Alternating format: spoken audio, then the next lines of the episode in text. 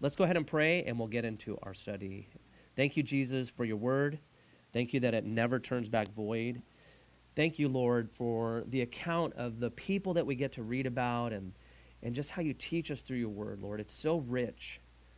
And when we really take time to sit at your feet and listen through your word, Lord, about you, God, there's so much in there, Lord. And so, in this short moment that we have this morning, just ask, Holy Spirit, that you would just uh, write upon the fleshly tablets of our heart through the word, that we wouldn't miss out on what you have for us today. Just thank you and give you all the glory. In Jesus' name, amen.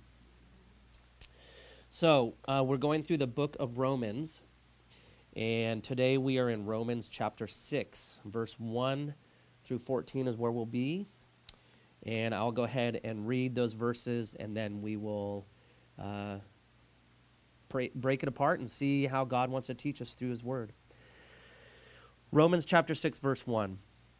What shall we say then? Shall we continue in sin that grace may abound? Certainly not. How shall we who died to sin live any longer in it? Or do you not know that as many of us as were baptized into Christ Jesus were baptized into his death? Therefore, we were buried with him through baptism into death, that just as Christ was raised from the dead by the glory of the Father, even so we also should walk in newness of life. For if we have been united together in the likeness of his death, certainly we also shall be in the likeness of his resurrection.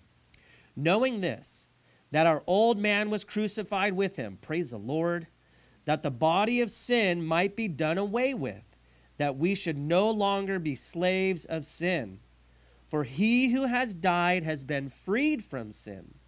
Now, if we died with Christ, we believe that we should also live with him, knowing that Christ, having been raised from the dead, dies no more. Death no longer has dominion over him. For the death that he died, he died to sin once for all. But the life that he lives, he lives to God. Likewise, you also reckon yourselves to be dead indeed to sin, but alive to God in Christ Jesus our Lord. Therefore, do not let sin reign in your mortal body, that you should obey it in its lusts. And do not present your members as instruments of unrighteousness to sin, but present yourselves to God as being alive from the dead, and your members as instruments of righteousness to God. For sin shall not have dominion over you, for you are not under law, but under grace. Let's pray. Jesus, again, thank you so much for your word. Thank you for the life that you give us. Thank you for Paul and his steadfastness and how you changed his life and that you used him, Holy Spirit, to give us this letter, Lord, that we get to read today that was written to the, the, the believers in Rome, Lord. Just thank you. In Jesus' name, amen. So, to see what the context is for verse 1 of chapter 6, um, we kind of have to go back into verse 5 you know remember when when the bible was written it was on a scroll. It didn't have chapters and verses. And a lot of times the thoughts can be continual between the chapters. And so we see here i'm going to read the last two verses of romans chapter 5 to gain context of romans chapter 6 verse 1 romans 5 verse 20 through 21 says this. Moreover and it's not on the screen so you have, to read in their bible. Moreover the law entered that the offense might abound but where sin abounded, grace abounded much more. So that as sin reigned in death, even so grace might reign through righteousness to eternal life through Jesus Christ our Lord. So Paul, um, he writes out answering this question because people could if you if you stopped only with verse 20 of chapter 5 you could come to the conclusion well if sin abounded and grace abounded much more then for grace to be abounding even more, shouldn't I sin more? That's the question that arose and why Paul writes this. What shall we say then? Shall, in verse 1 of 6, shall we continue in sin that grace may abound? He's posing this question. And in other words, where sin abounds, the grace of God abounds over and greater than sin. Shouldn't we sin even more so that grace is even greater? And his answer, which we should know this as Christians, certainly not. Emphatically, no. How shall we who died to sin in verse 2 of Romans 6, how shall we who died to sin live any longer in it. So there's this emphatic no. We are not to continue in sin. Paul sets the stage for the next verses by posing this question How shall we who died to sin live any longer in it? If, as a Christian, you're dead to the power of sin, in other words, what Christ did on the cross destroyed the power of sin, how are you to continue to live in it? And we're going to really kind of look at today is it's an identity issue. What is your identity? Is your identity in your past? Is your identity in what you can't do? Because as we go through Romans, we continue to learn what is imputed or placed in a Christian or given to a Christian by the power of the death, burial, and resurrection of Jesus.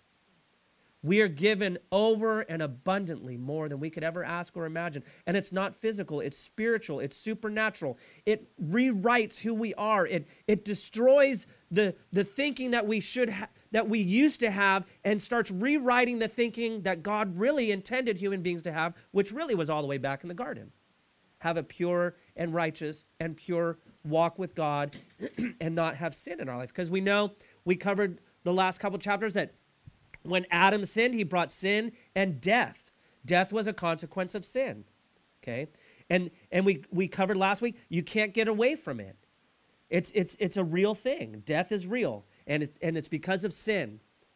And so but that's why in, in, in Romans 5:20 where it says but where sin abounded, grace abounded much more. In other words, the grace of God through Jesus over and exceedingly abundantly covers over what happened with Adam. It's an amazing thing. And so that's why we're going to get into today of what our identity is in Christ. It's so important for us to understand who we are in Jesus and who he is for us and what we actually have as ownership. We've been given a title through Christ. We're his children, we're his heirs. Heaven is our destiny. Verse 3 of Romans chapter 6. Paul continues, says, Or do you not know? And this is where he kind of poses the question to the believer Do you not know that as many of us as were baptized into Christ Jesus were baptized into his death? Traditionally, like I mentioned before I started this message, in Paul's time, when you became a believer in Jesus Christ, you were usually baptized right away.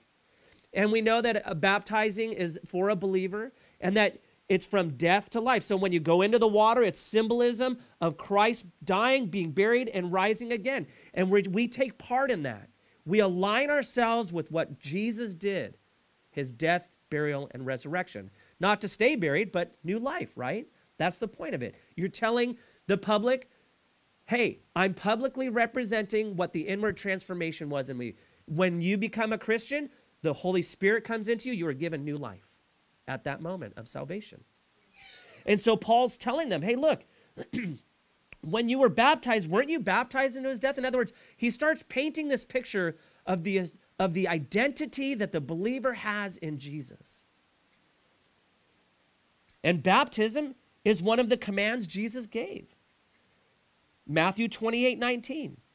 Jesus speaking, Go therefore make disciples of all the nations, baptizing them in the name of the Father and of the Son and of the Holy Spirit. That's where we get that statement when we baptize people.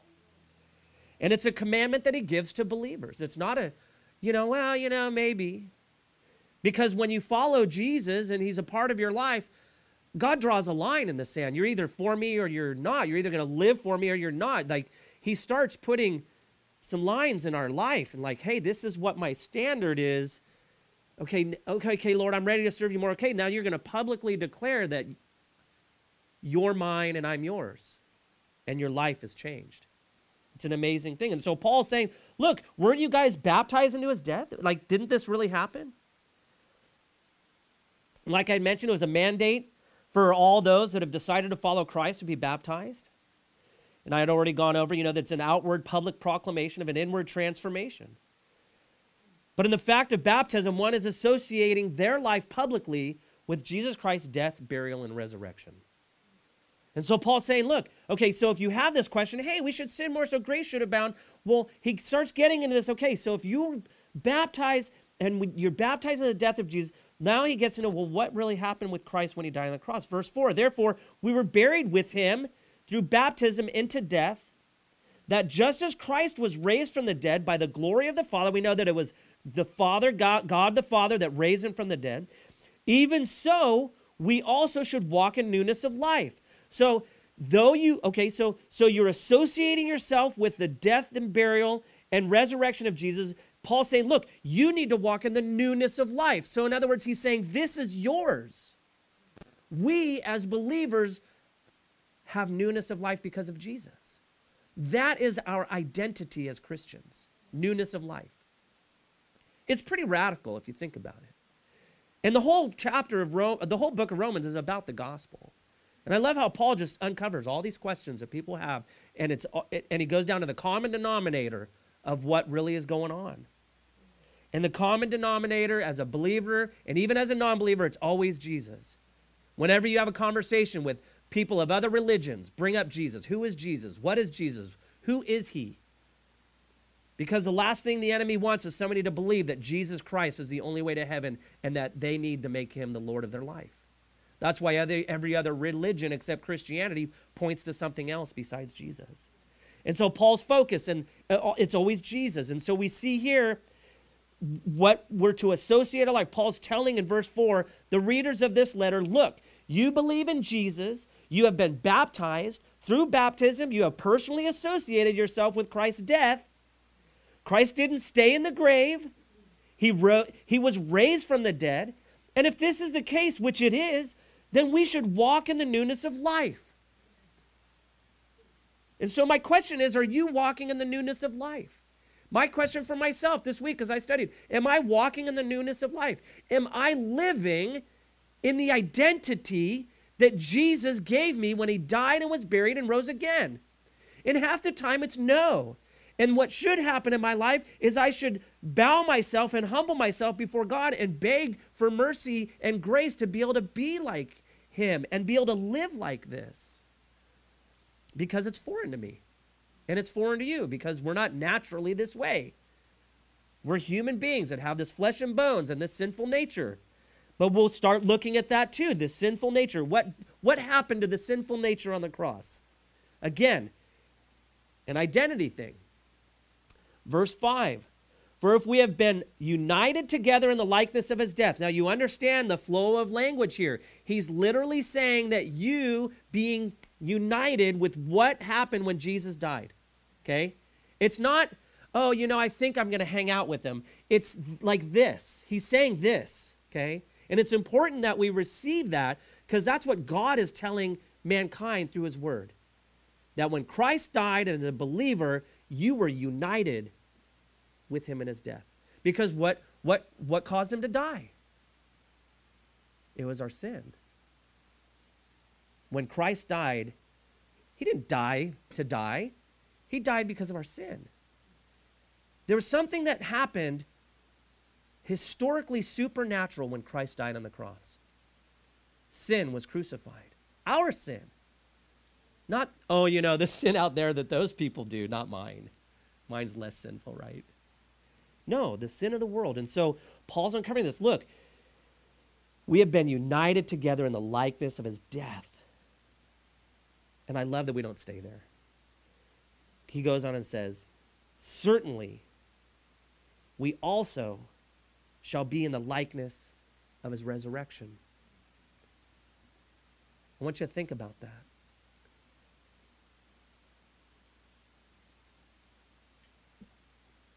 death is final. It's a final thing. But with Jesus, it, it wasn't. And if we really look in the context of what Paul is saying for the Christian,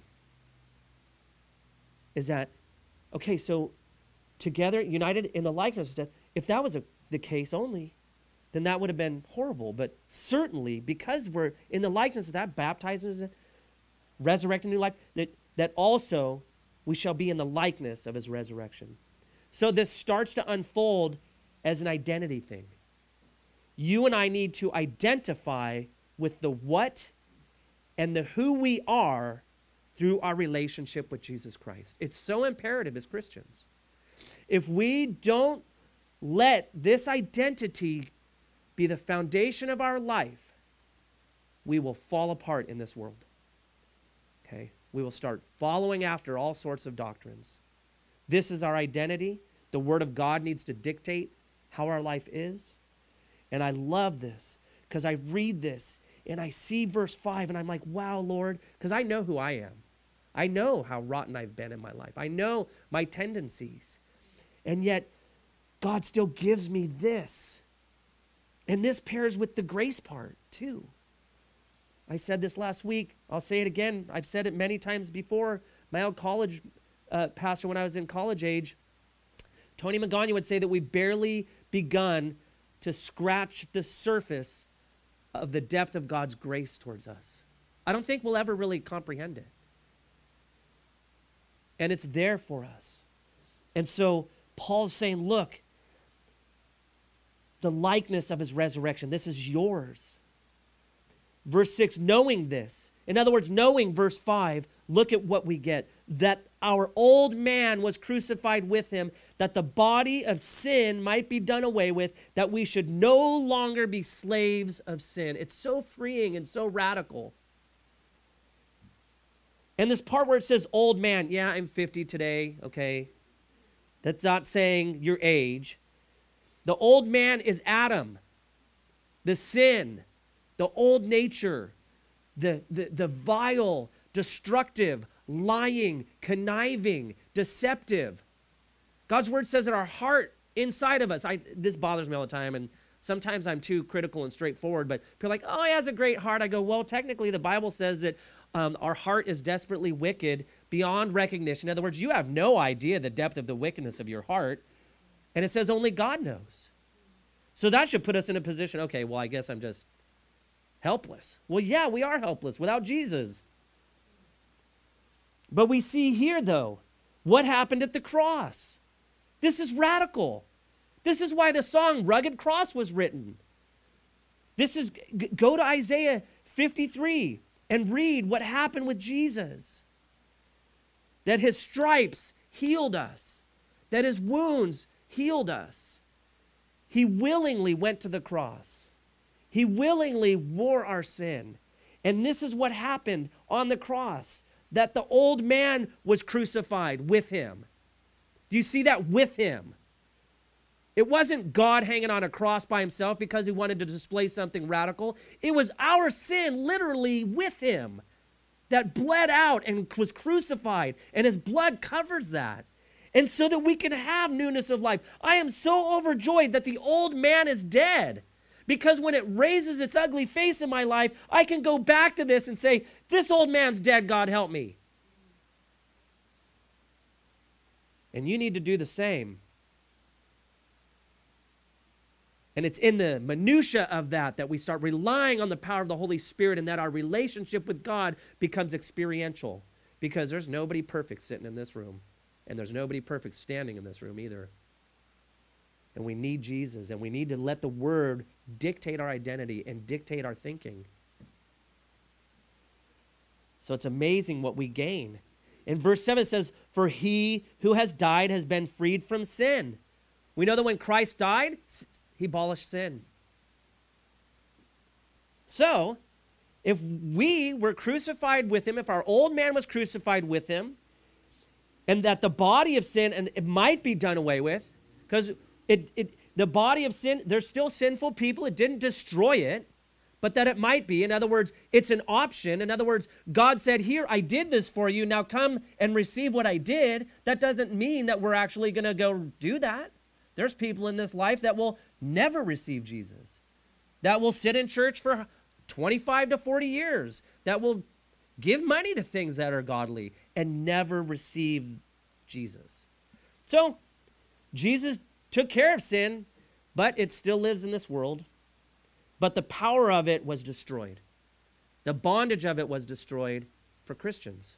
When we receive Jesus, we're no longer under that bondage. We're no longer under the control of that. Before we give our life to Jesus, we are absolutely under the control and authority of the sinful nature.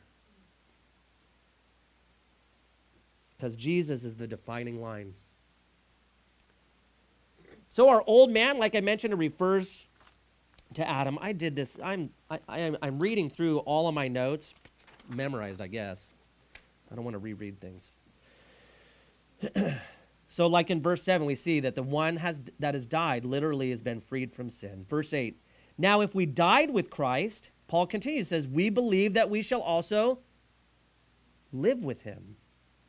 Do you believe that? Sometimes that's hard for me to live in because I sometimes I'm so caught up in me that I don't live in who Christ has made me.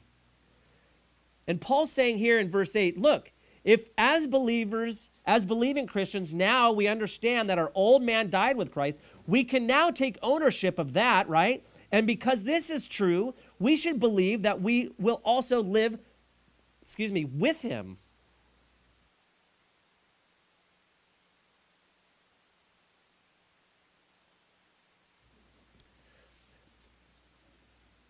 And in verse 9 it says, knowing that Christ, knowing that Christ, having been raised from the dead, dies no more. Death no longer has dominion over him. So now we're switching gears from sin, right, to death. When Christ was raised from the dead, the power of death was done away with, proving that it did not have dominion or control over him. The grave could not hold him. Now, what's amazing is that we receive that as well. When Christ died, he destroyed the control of sin, the bondage, the power of it, and he destroyed the power of death. Okay? God designed all mankind to live forever. Okay? Death is odd to us. We're not wired to do that. It's not really, it's just odd to us, you know? But this old body that I have one day will be put away. But my spirit that God gave us, all of us have a soul, whether a Christian or non Christian. There's a soul inside of every human being because God designed all people to have a relationship with Him. Unfortunately, when Adam and Eve decided, well, decided to disobey God, did not trust Him at His word, um, that relationship was severed. And then, as human beings, we're born without being connected to God spiritually, and we're born into as sinners. We're born into sin. And so, like I've told people before all the time, you don't have to train a child to be bad. There's no, I, I didn't have to train any of my kids to disobey me. They just naturally do it. But I have to train them to not disobey me. So we all have this sinful nature. But I love this that, that in verse 9, that, that knowing that Christ, having been raised from the dead, dies no more. So, in other words, death no longer has dominion over him. It's amazing. When Christ was raised from the dead, the power of death was done away with proving that he did not have dominion and control over him. I already read that. Sorry about that. Verse 10 For death, for the death that he died, he died to sin once for all. But the life that he lives, he lives to God. One commentator on verse 10 writes this The death that Christ died, he died to sin's claims, its wages, its demands, its penalty. He finished the work and settled the account so perfectly that it never needs to be repeated. Christ's work on the cross, it was finished, it was done, it was a done deal. And it's important for us to understand and to think about this. If I'm taking part in the death of Christ, being that my sinful nature was, has been crucified on the cross of Calvary, we like to think that, right? Yeah, man, my sin was taken care of. Then shouldn't I literally live with him as well? In other words, shouldn't my life have an identity of a life that is alive with Christ as one risen from the dead. That's where our joy comes from. Our joy set before us. Paul said, it, it, heaven was his joy. I, I, I literally, you know, we literally are people that, that have been forgiven and that death does not, is not an option for us.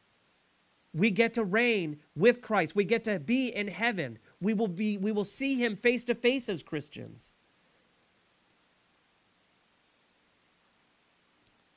Oh Lord, and this is as I was writing this out, I thought about this. Oh Lord, forgive me for not making this my identity. The identity of a dead man that has been freed unto life. That's so radical. It's the most radical thing. We can try and be good, we can try and be moral, but we can never accomplish what Christ did on the cross for us. It's the most beautiful thing ever. The question now should be asked okay, so if I'm freed from the power of sin and death, they no longer have dominion over me because of Christ's death on the cross and because of his resurrection from the dead. How does this apply to my life in a practical way? What does this look like? Because, you know, we none of us physically witness any of this. We don't how does this apply to us? Well, the, the following verses in Romans chapter 6 from 11 to 14 talk about the application in our lives. Paul says, likewise, you also reckon yourselves to be dead indeed to sin. In other words, you need to really accept that you your life is dead to sin, that that that that you uh, are dead to this. But alive to God in Christ Jesus our Lord. In other words, you need to wear it. You need to own it. I reckon, I get it, I understand it, I receive it. It's part of my life, it's my identity.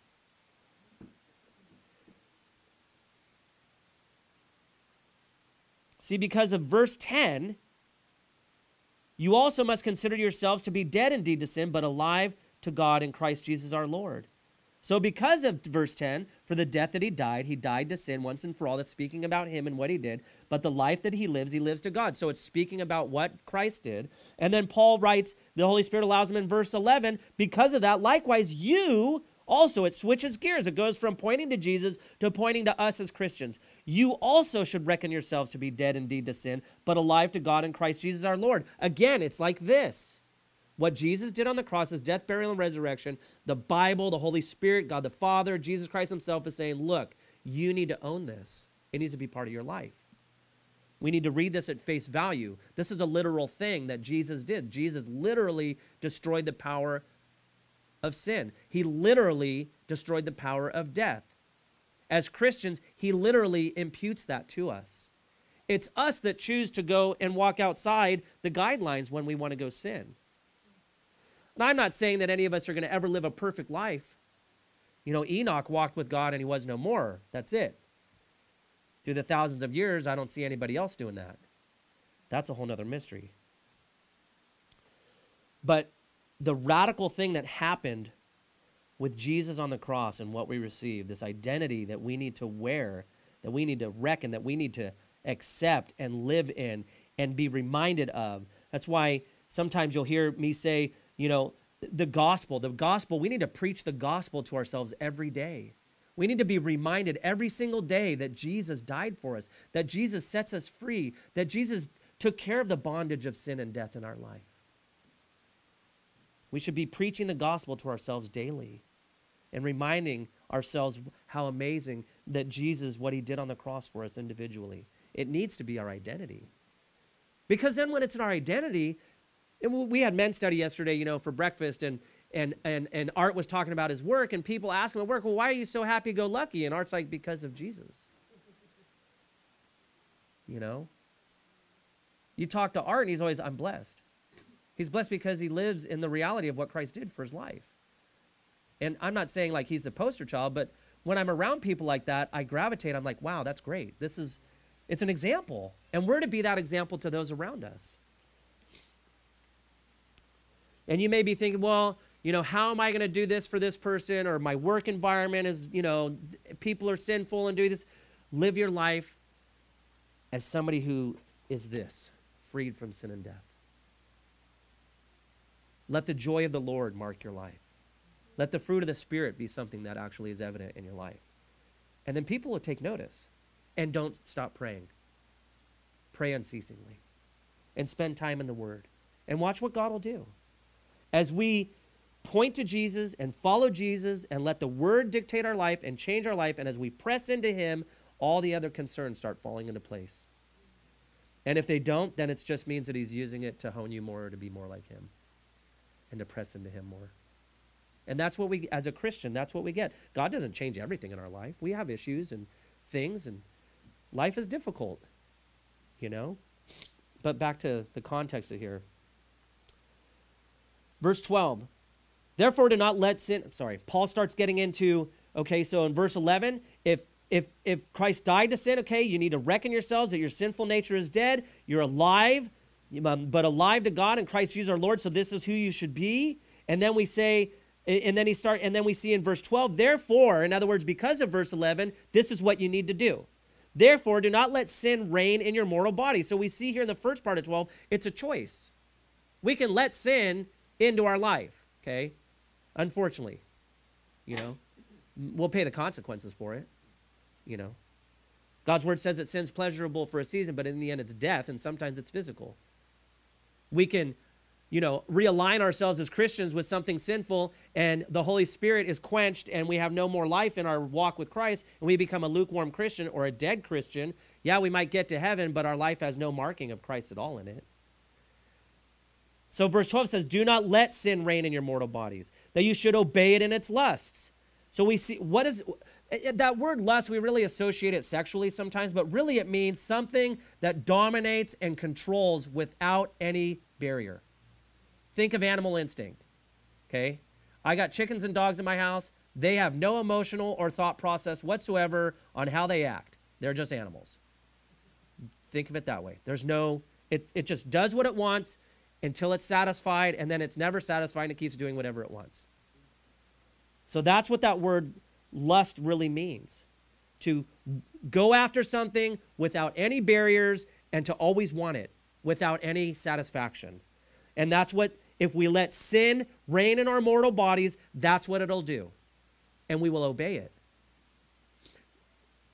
Pastor that I was under for years used to say you have a white dog and a black dog as a Christian. Your black dog is the sinful old nature, and the white dog is the Holy Spirit Christian, your life as a Christian. You just need to feed a crumb to the black dog, and all of a sudden it's out running out, dictating your life.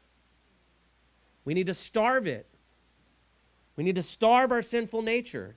If there's habits in your life, stop doing them. If you don't know how, get somebody to be a part of your life to help you. That's what church is about. Gina and I have been doing ministry for many, many, many years since we got married. We've been married 17 years this year. We started out as counselors in a Christian group home. Right away, our first year of marriage, we became counselors with kids in a level 14 group home.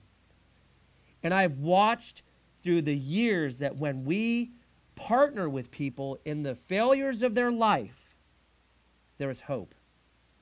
As Christians, we are so programmed nowadays to show up at church, it's so sterile, and we sit as entertainment and we don't get in the nitty gritty of our lives. And we sit there and we try and white knuckle it through the issues of our life and then we have no re- we have no restoration. I don't know why I'm saying that. Maybe somebody needs to hear that today. But but in, in, in life, we need to live the reality that we are set free and that we need to work in our, our salvation out with fear and trembling. And, and, and in the body of Christ, God calls us to be with each other. I have accountability in my life. I have to talk with people and say, I need your help. You know, I don't know what my mind's doing right now. I don't know how to how to get out of this. Oh, now I know why because of uh, verse 12, not letting these things reign in our bodies. So we don't want sin to reign our mortal body. Paul is saying that you should obey in its less. Don't do it. And if you need help, find somebody to help you. God's word says that the uh, prayer of a righteous man availeth much. After service, we're going to have communion today. but if you need prayer, please let us pray for you. Don't leave without being prayed for if there's something the Holy Spirit's like, you know what, I need prayer. Verse 13, and do not present your members as instruments of unrighteousness. He continues and he unfolds this. Look, okay, don't let sin reign in your mortal body. Don't obey in its lust. Now he gets to the nitty gritty. Don't present the pieces of your body to unrighteousness. Don't, don't, don't give it over to that. Again, the responsibility is on us. Christ destroyed the power of it. Now Paul gets into what the responsibility is as us, as Christians. Don't present your members as instruments of unrighteousness to sin. I love this though. But present yourself to God as being alive from the dead, and your members as instruments of righteousness to God. Serve the Lord. Get involved in ministry. Clean a church Pick up dog poop in the yard somewhere at the church. Sorry, it's kind of weird. We have cats that love the dirt out here. That's probably why I said that. It's nasty. But seriously, though, we as Christians are to give our lives over to God. We're to give our life over to these things. We're to give our life over so that our body becomes an instrument of the righteousness of God. Isn't that amazing? We were dead. Now we're made alive. Okay, don't go do the things you used to do. Now present your body to things of righteousness. It's an amazing thing what we get.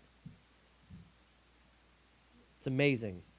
Serve God with the life that He's given you.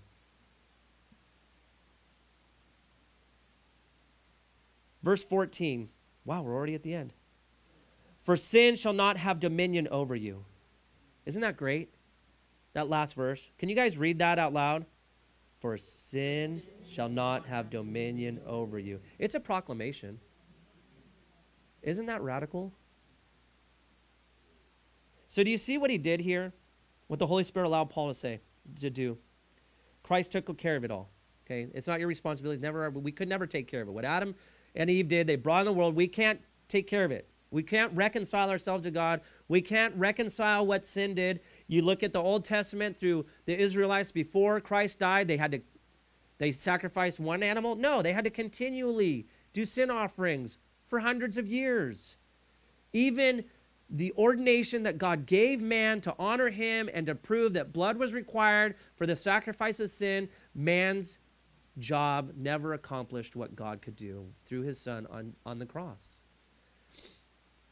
And so, we go through this process. And so, okay, so that, and then your identity, you identify that your sinful nature was, was destroyed at the cross, and that you identify with that I have new life, the new, the new man, the old is gone, the new has come. And then you're to live your life in a way that you don't give yourself over to sin. So, but you're to give yourself over to the righteous things of God, to the to, to as your your body as eh, instruments of righteousness to God. And then Paul just ends it out. For sin shall not have dominion over you. Do you know what that word dominion means? Authority, control. Think of, yeah, okay, I'm not going to give any other examples. It's, it's authority and control. Those that don't have Christ, sin has dominion over them. As Christians, we are set free, lit- literally from the dominion of sin. So we should present ourselves as a way of righteousness instead of ungodliness in our lives. I love this. Paul ends this You're not under the law. You're not under law, but under grace. You're not under the condemnation of the law. The law condemned sin. Okay? Grace is unmerited favor. The law is you're failing. you can't accomplish these things. So at the end of this, it's amazing what we gain. And I'm going to leave with this, and then we'll have the worship team come up and we'll do a song. And um, I encourage you, if you're a Christian, take communion today. But if there's anything in your life, any sin issue, you need to get right with the Lord. Um, this is paraphrased, but in you know, Paul wrote to the Corinthians, their church was in disarray, and there were people that were they would have these love fests not it's and they, they used to be like a fellowship thing and then it turned into a debauchery and they were sinning and taking communion and some of them got sick and some of them died because of god's displeasure with it. And so god's really serious about our life and us being right with him before we take communion because we're remembering what jesus christ did on the cross for us. And so i'll read through some scripture pertaining to that before we take communion but during the worship song please come up um, grab the elements. I'll open it now. I'm going to end with a word here, though, real quick. Um, when the, the last song is played, you can come up and grab the elements and go back to your seat. Yeah, they can come get the elements while, while you're playing this song, as you feel led by the Lord. but I'm going to leave with this. O sin, where is your rule? O death, where is your sting? For at the cross of Calvary, the precious blood of Christ destroyed such things, so that a sinner such as I might walk in the power of new life. What Christ did for us, our identity in Him, it's radical. It's mind changing, it's life changing. And we need to wear it. And we need to own it every day. It's just a great reminder. I love how practical this piece of Scripture is. Let's go ahead and pray. Jesus, thank you for your word. Thank you that it never turns back void. Thank you for how you love us. Thank you for how you take care of us. Thank you, Holy Spirit, for knowing each and every one of us how to bring conviction of sin in our lives. Thank you. Thank you for that you are our helper. Thank you, Father God, for allowing your son to die for us. And thank you for using people like Paul, who was a murderer of Christians, be radically changed, to be sold out for you and give his life for you, and to be used by you, that we might be able to learn about you and hear from you. Thank you, Lord, that your word never turns back void, that it's alive, and that it's your word, not Paul's word. But I'm thankful, Lord, that you, if you could use Paul, you can use us. Lord, may we uh, just sit at your feet, Lord, in this song just thank you in Jesus' name.